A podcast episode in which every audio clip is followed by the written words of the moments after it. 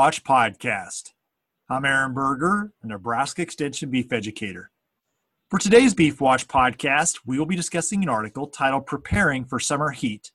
To discuss this topic, I'm joined today by Erin Laborie, who's a Nebraska Extension beef educator. Thanks for joining me today, Erin.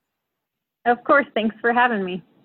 So, Erin, the focus of this article is on preparing cattle for summer heat. And as we record this podcast, we're sitting here in the middle part of June.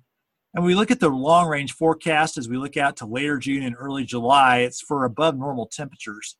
This is going to present some challenges for cattle on feed, especially those towards the end of their feeding period, as well as other cattle in the dry lot. What are some things that producers can do to help reduce some of the heat stress that cattle may experience as we move on through the later part of June and on through the rest of this summer? Certainly. So, like you said, Aaron, we're already starting to experience some higher temperatures. Fortunately, we've had winds here lately, and that's helped a lot. Um, but when we get that combination of hot temperatures, high humidity, and lack of air movement, this can really cause severe cases of heat stress for cattle. And so, some things to consider to help reduce heat stress on cattle include, and I like to say this one may be common sense, uh, but it's very important to provide plenty of fresh water for cattle because when those temperatures get above 80 degrees, cattle require nearly twice as much water to where they're drinking up to 30 gallons of water per day. So checking water flow rates and putting out extra waters if needed can really help. Sprinklers with a large droplet size can be effective in cooling cattle in the pen surfaces when the conditions are dry. But if the humidity and moisture levels are already high, uh, using sprinklers will make the problem even worse. And so we got to be cautious of this. And so also removing excess manure is critical because when manure builds up, then it holds moisture and increases those humidity levels as well.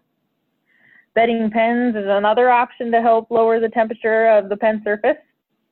And providing shade can help reduce the heat load on cattle up to 20 degrees.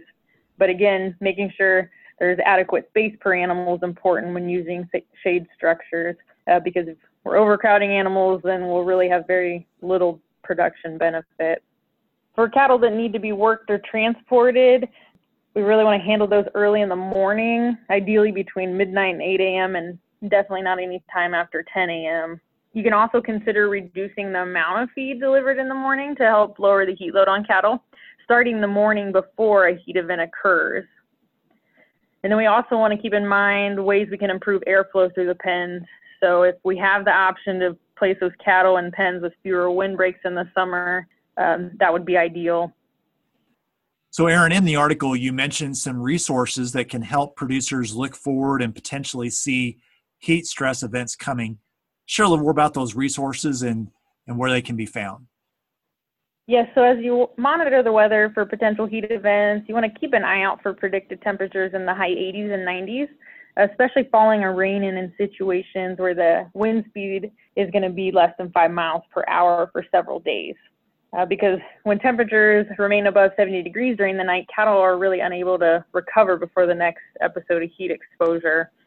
And so the temperature humidity index charts are a really good tool. The U.S. Meat Animal Research Center website has a cattle heat stress forecast. They put out weekly forecasts, and they also have an app that's available as well. And then the Nebraska Mesonet website has real-time maps and calculates a cattle comfort index. And so these can all be helpful in determining when cattle are at risk for heat stress.